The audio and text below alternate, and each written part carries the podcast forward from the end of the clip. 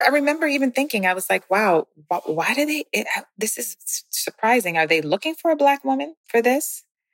You know, what is it about? And, and I love the fact that I was, you know, a black woman kind of saved the earth.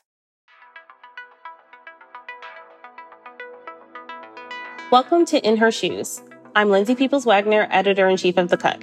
On this podcast, we talk to ambitious women about how far they've come and where they're going next.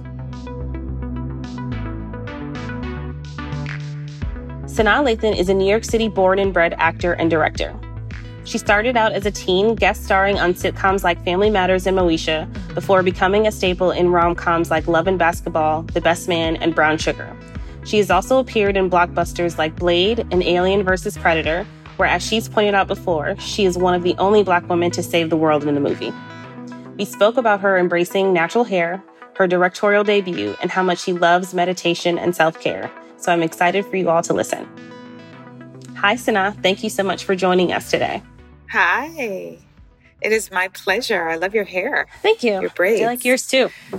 So, in Netflix 2018 film Nappily Ever After, you played a woman who really only becomes true to herself when she embraces her natural hair. Um, can you tell us about what brought you to that role? I mean, it was such a important and I think critical role for so many young women of color like myself um, to see someone go through that journey. What really made you feel like you had to be part of that project and to walk me through the casting and, and what really was mm-hmm. attracting you to the story itself? You know, hair in that movie, which was a book, it was a very big book and it had been around for a long time. It was very beloved is a metaphor. It was kind of like a synonym to your authentic self, your nappy nappy hair being who you really are. And so um, I just loved how it was this woman who was always trying to conform and um, do what society has told her that women should do, um, that Black women should do, should be. And it was never anything that was coming from who she truly was. It was always something that was coming from outside of herself hair being um, such a huge thing for women across all racial lines. We're taught, you know, that long hair means you're desirable. You have to be desirable for the prince to want you. Your worth comes from the prince wanting you, not about what you want um, from the time we're little girls, we we read these fairy tales about you know Snow White and Cinderella, and it's all about from the time we're really little, all about being chosen. That our worth comes from being chosen and having to conform in order to be chosen. And so for me, it was way deeper than just hair. Hair was just kind of a metaphor for you know what? I'm going to step into who I truly am. I'm going to find out who I truly am, who I authentically am. And I'm going to choose. And part of the reason why we kind of, you know, I love the idea of her not ending up with anybody at the end because she chooses she's it's a love it's a love story about falling in love with yourself. And you know, sometimes that's hard in this society when we as women um and especially black women are um, told over and over and over again that who we are is not okay and that you have to fit into some kind of box. So, anyway, that was what really drew me to the role. And then, you know, obviously it was it was so great because you got just as an actress, I got to really just do all of the range of, you know, emotions, going from kind of a repressed, quote unquote, good girl who's, you know, never kind of really succeeding in life to, you know, just a real, real breakdown where she had to find out who she truly was and what she wanted. There's so much that's so powerful about this movie. And I think honestly, what hit home for so many of us watching at home, we felt what you were feeling. It was this visceral reaction of, you know, you shaving your head and it felt there, there's so much emotions. And I think specifically for black women, um, around having short hair and cutting your hair. I remember as a child, like, you know, when you go get your trim, you would freak out if the hairstylist did more than a trim. That was such a big deal. um, or you know, wanting a short hairstyle. I was even having a conversation with a girlfriend the other day, and she wanted to go for a short hairstyle, and the conversation turned to like, what would her partner think? And I'm like, who cares? Do, do whatever you want. And so I just wanted to hear your thoughts now that it's been that, time has passed on, you know, that scene and what your real life was like also outside of that as well and, and shaving your own head. Yeah, I mean, I um it was interesting because, you know, as an actor, being in the business my whole, you know, practically, you know, my whole adult life and, you know, we're just now talking about having black hairdressers like this year, you know, like with the whole Time's Up and after Black Lives Matter. But I was, you know, having to deal with going to, you know, other countries where, you know, you ask for somebody who knows how to deal with black hair. Everybody says they do. My go to thing was, well, do you know how to use a stove with a hot comb? And then they'd be like, uh, no, because not that I even use that, but, but if, you, you know how to use a stove with a hot comb, then you know how to do right. some black hair, right? But you know, that's why a lot of um, a lot of us black women suffered because they you know go models have had to deal with it over the years they go and they they you know, our hair requires a completely different kind of regimen. You know that. Can't be having heat on it, can't be getting wet every day. And so, you know, weaves were a big thing for me. Many, you know, people are like, you have hair. Why do you wear a weave? Because I wouldn't have any hair yeah. if I, you know, had to get it straightened every day for whatever part I'm playing to have continuity. And so it's an ongoing thing that I think all women deal with with their hair, but I think especially black women, it's like, okay, what am I going to do next? Like we both have braids, but I'm sure like, you know, you talk to all your yep. girlfriends, like, what should I do? what, you know, what should I get next? Right. And so, you know, it's great. I am so happy that braids are in now. It's such a thing now. Um, because they are a protective style. Anyway, I digress. I was ready. Sanaa was ready to shave my head at that point because after years and years of just the, you know, dealing with all of the demands of having coarser hair, quote unquote nappy hair.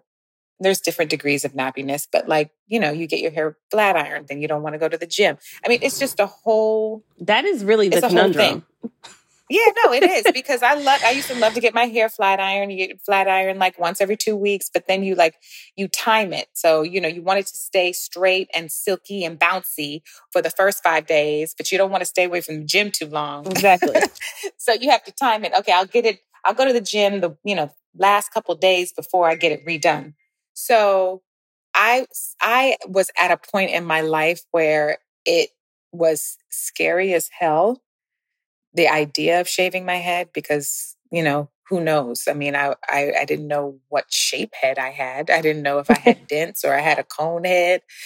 Larry um, Sims, who's a big celebrity hairstylist, I convinced him to do the movie. And I, every day I asked him because there was a D day because you couldn't go back. You had to do, we had to do it all in one take. What you see in the movie is real. Like you're seeing me actually shave my head.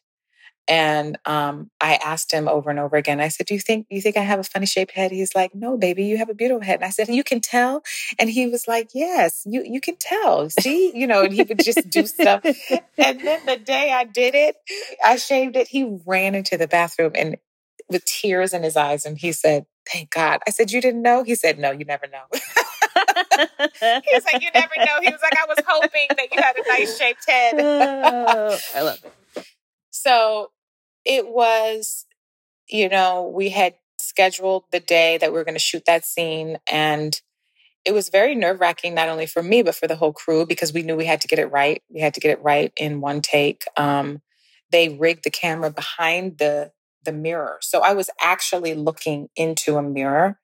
Um, it didn't, I didn't see the camera, which was really helpful. And um, that day, I, I, uh, I found some music that really helped me get into just the, her state of mind and her emotional state, um, which was great. And and on that particular set, the sound person in between takes, we would blast music.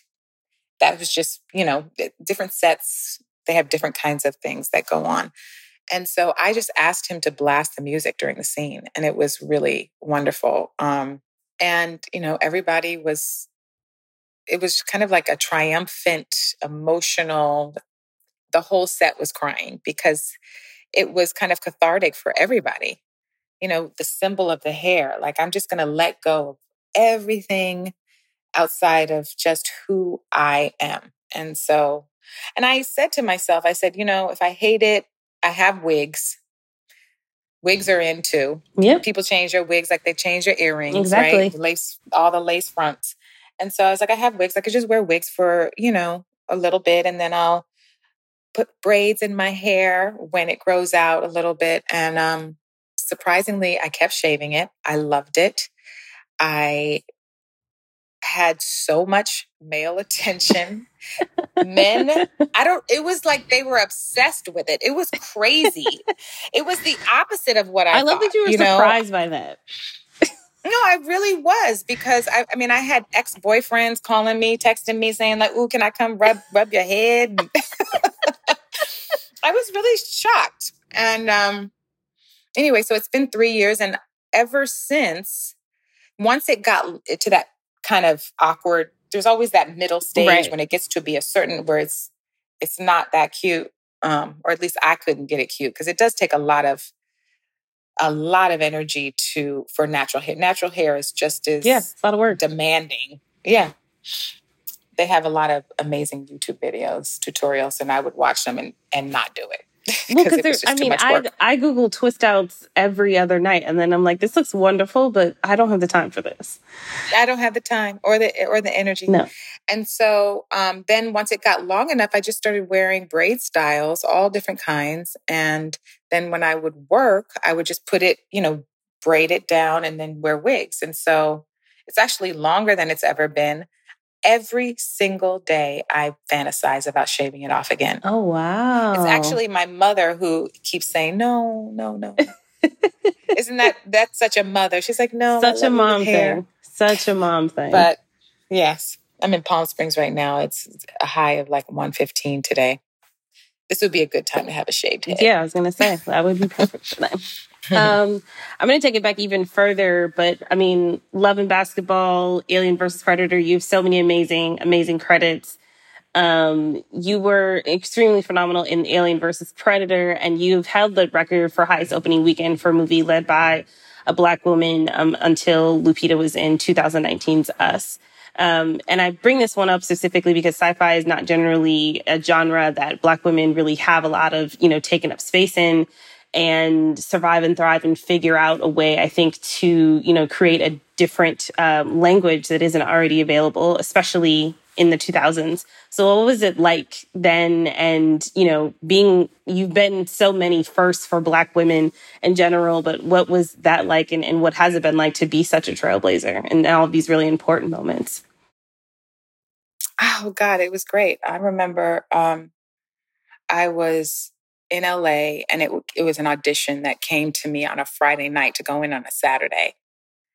And I had this guy that I was dating and he was in town and I didn't want to go. And I because I just wanted to hang with him and I was like that's just too much work to just, you know, cuz I I don't like to go and wing it, right? And why are you auditioning on a Saturday, right? Right. So I was just complaining about it. And it's so funny because he turned out to be not a good guy. but he made me go. And so I, you know, in my mind, it's like, you know, sometimes you just never know, right? Mhm. But he was like, no, just go, just go. You know, we'll do something after. So I wound up going. And then two weeks later, I was on a plane to Prague to screen test. It was like a, like eight hour screen test in in the studio with a big ass predator. I had to, you know, shoot a gun and kind of push him around and did a bunch of scenes. And by the end of the day, I knew I had the job. And then two weeks after that was on the plane back to Prague for six a six month shoot. Wow. And so it was very, it's almost like I didn't have time to really let it sink in what it was because I was so kind of um, displaced and didn't, wasn't really ready to just uproot my life and go. And, um, but obviously I did. And It was extremely grueling. I always, you know, I always don't envy action star, thriller stars because it's a different type of rigorousness. Um, being scared for six months straight, being in panic for six, because that's basically your reality. You're going to work to be scared, you know?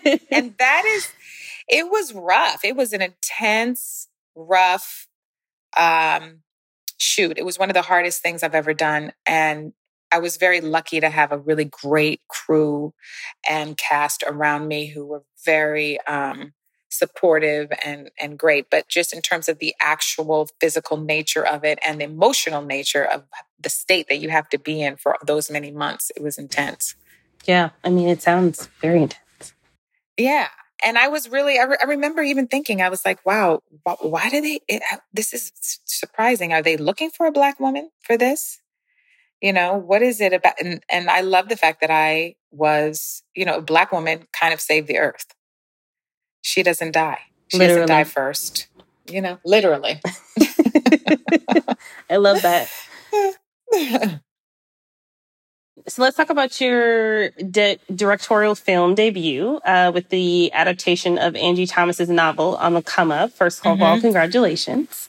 Thank you. Um, what has that path been like from acting to directing? What you know, why was that important to you? And and just walk me through that journey. Well, it's interesting because I always wanted to be a director. When when I was a little girl, I would always say I want to be a director when I grow up, like my dad. And um, then I got involved in some, you know, after school performing programs and in college was in a black theater uh, group called Black Theater Workshop where we put on plays by black authors.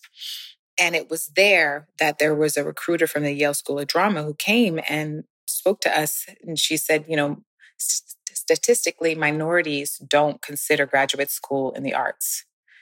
And that was back then. That's what she, you know, she was a recruiter for then. She was like, you guys should consider applying. And I was like, you know what? That might be cool. Let me apply. And it was almost like getting in to drama school kind of took me on a different path. It kind of made the decision for me. And so then I just have gone down this acting road. But I think that actors turn directors, they can make sometimes the best directors because they've been around it. They know what works. But lately, I just feel like life has kind of been ushering me in that direction. Um, I was asked to be a mentor to directors at the Sundance Lab. I had a DP kind of, after working with me, approach me and say, you know, I teach DPs um, at a college level, directors, you know, cinematographers. He's like, you should really consider directing because you're a director. He had seen me kind of on set. And um, so it was just kind of a, a lot of outside influences kind of pushing me in that direction. And then there's a company called Maven Pictures that when we had the lockdown, the uh, original quarantine in LA, I got an offer from them to do a short film with the subject matter of, you know, what is it to be in this lockdown? And they would provide the editor, a writer, and you would come up with a story and do the short film. And I took that as my opportunity. I directed it and it turned out pretty well. It just premiered at the um, Tribeca Film Festival. It's about an OCD panic disorder Zoom therapist who has panic OCD disorder herself. Okay. and um, it's very quirky. And um, she's in the middle of the pandemic, and obviously she's taking care of all of her clients all day long because everybody's thinking it's the end of the world. And she gets a Postmate and she goes and she's like, I didn't order this Postmate. And she goes outside and there's a dog in her yard and, and a note from a Postmate saying, um, I think you're a really nice lady. You always tip me really well. Um, I can't afford my dog because of the shutdown. I lost my job. Will you please take care of this dog? And so she winds up having to take in this dog, and she has OCD. So she's just not having it. But it kind of turns out that the dog winds up being her therapist. by the end. I love like that. the dog winds up kind of taking care of her. It's cute. So that was it was a great experience and I I thoroughly enjoyed the process and you asked me about on the come up and this is a really long circuitous no, okay. way to get there. but these this is kind of how it unfolded and then um you know people started seeing my short and kind of saying, you know, you should get into directing. And my agents were like, would you like me to start submitting you for directing gigs? And I said, sure. And I was thinking, you know, in a couple years, I'd, you know, do it. And then on the come up came up and I really responded to the story. And I had to get in there and basically, quote unquote, audition like the way directors audition, which is give like a 40 page presentation. Gina Prince Bythewood was was a very close friend of mine. She was a great mentor during the process. I call her my mentor now. She loves it. And um, after like a two month, you know, audition process, I got the job. And, you know, and excited because it's a coming of age story about a young girl who is finding out who she is and finding out who she is through her voice, finding her authentic voice. I mean, and isn't that the question for all of us? Yeah. Yeah, that's like that's the goal. I think that's like my the underground theme that I'm that it seems like I'm because I'm trying to find that for myself as well. No, I think that's beautiful. That's also something that I think we're all searching for and mm-hmm. wondering and questioning and constantly trying to find an answer to and no you know, whether there would be a pinpointed answer to that or not. Um, I think that that's something that we all think about. So looking mm-hmm. forward to that. Um, I want to talk about Succession since the new trailer just dropped. I'm obsessed with Succession. I'm very excited. um, what was it like working on season three? And can you tell us anything about your character or just your experience overall? Yeah. So I got the offer right in the fall, and um, we were nowhere near outside of the quarantine. And I remember saying to a friend, I said, I would like to have, you know, something in the can, you know, a job in the can, you know, soon. But I wasn't thinking that soon. And I had to get on a plane within a matter of weeks to go to New York in the middle of the quarantine. So that was very scary for me. Um, and it was a trip to work with all of the PPE and it was like swimming underwater with weights. And yet, I was a huge fan of the show. I think it's some of the best writing and acting on TV. And um, I knew that I had to be a part of it. And it was a great experience. You know, I got to go to New York several times over the last year and work with some just great actors. It reminded me of, you know, my early days working in the theater, just that kind of level of commitment and um, just depth, you know? And so just super grateful, super grateful for the opportunity and had a great time. Despite, you know, despite the, you know, the pandemic of it all. Yeah. well, I'm very excited to see that. Uh, speaking of theater, you've done so much work in the theater do you see the difference between the, the work in your process? Is that anything different between stage and film? And do you prefer one or the other? Do you have aspirations to do more theater work?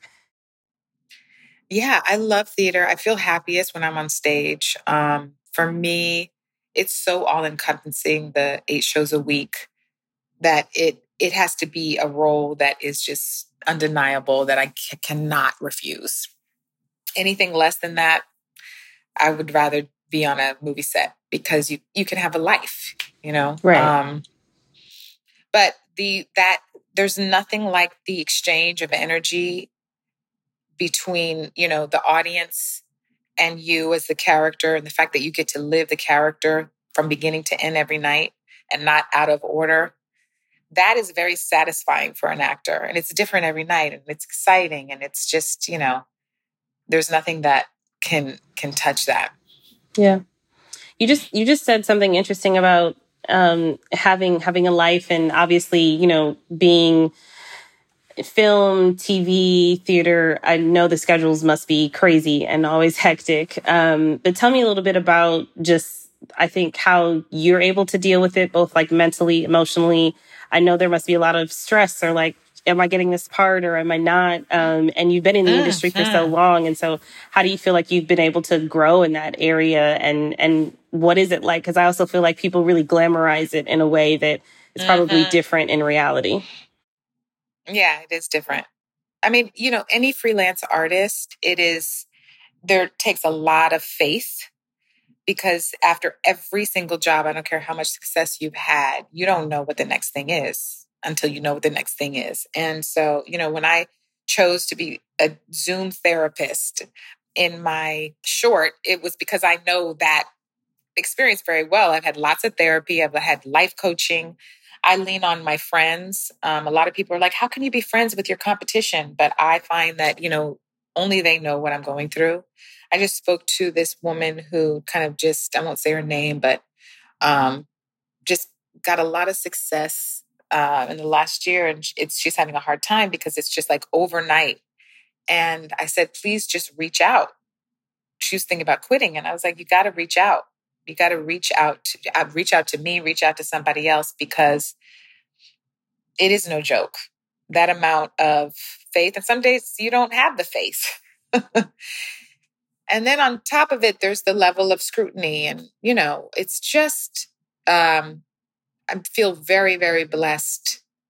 And yet I do not ever envy anybody's success because every, at every level of success in this business, whether it's small or you're the biggest star in the world, it comes with its huge challenges. And there's just still, you're always proving yourself. There's always rejection, there's always scrutiny.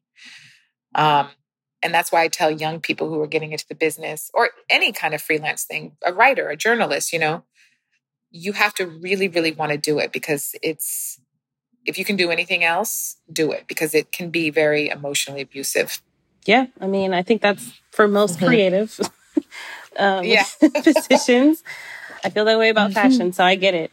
Um, I want to mm-hmm. end on, um, there, people always love to hear any like wellness things. Um, I've read that you're big on meditation and just talking about mental health. So any, what are like any favorite wellness things you're doing or that you want to talk about? Yeah, self care. Um, people talk about self care like it's a catchphrase, but it really will, like, if you're in line with yourself and you're taking care of yourself, everything outside of you people will treat you different. If you are actually in, and when I say self care, that means like, you know, taking time to yourself where you're not on your phone and doing your version of meditation, walking outside, getting a foot massage, taking a bath. These are little things that you're doing for yourself. And when you do them for yourself, it's almost like it becomes a magnet for other people to treat you with care. If you can't treat yourself with care, then you're not going to get it from the outside. It's a weird, you know, kind of way to think about it, but that's, I found that to be very true. And I'm a huge believer in meditation. Everybody can learn how to meditate. You, all you got to do is Google meditate meditation. I do transcendental meditation. Years ago, I had a very, I had a lot of trauma. Um, I had a best friend suddenly die, along with many other things that happened all at once. And I started having panic attacks. And I didn't even, I was like, that's not a real thing. Oh, it is. When attack. you have them, you're like, I remember. No, I remember having a girlfriend who had them, and I was like, "Girl, just breathe, just sit down and breathe," you know. And then, cut to a couple years later, I started having them, three to five a day. I could be happy, and all of a sudden, I felt like I was going to die felt like I was having a heart attack. went to the doctor. They're like, oh, no, no, you've been under a lot of stress and you have not processed it. You had a lot of trauma. So you need, he wanted to put me on medication. I am, you know, to each his own, but I wanted to, before I got on the medication, I wanted to see if I could address it in a more holistic way, at least first. And so a friend of mine who was very into meditation was like, why don't you try that? You know, it's been proven to help PTSD in veterans that people that come, you know, come home from war.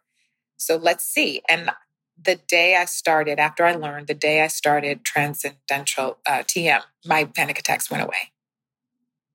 So now it's like I, that was, you know, I dived in after that and did lots of research. And there's people you should do their research on all of the benefits. It helps keep the gray matter in the brain. Um, it slows the thinning of the gray matter. Gray when you your gray matter um, as you age, it gets thinner, and that's where all the brain diseases can come from, like dementia and Alzheimer's. Um, lowers um, blood pressure without meds. There's so many benefits, and it's just like 20 minutes a day. So, to all you guys listening, I, I encourage you I'm to look get it into up. a meditation practice. Yeah, especially in today's world where we are just always on our phones, you know, and never present. Social media, all of it. It's hard. You know, you got to really kind of carve out time for yourself. I agree. I agree. It's it's very easy to wake up and look at the phone first thing in the morning and very easy to Mhm. just be mindlessly scrolling and you're like why am I even using this phone? So Mhm. Anything that I think. Wasting time. Yep, yep. And you don't even realize it. You don't even realize it. Wasting your life. hmm But I th- I'm super super grateful to be able to talk with you today and thank you so much. We really appreciate it. Thank you. That was great. I appreciate you. In Her Shoes is edited and produced by Camila Salazar. Our lead producer is Jasmine Aguilera, and Nishat Kurwa is our executive producer. The cut is made possible by the excellent team at New York Magazine. Subscribe today to support their work at thecut.com slash subscribe. I'm Lindsay Peoples Wagner. Thank you for listening.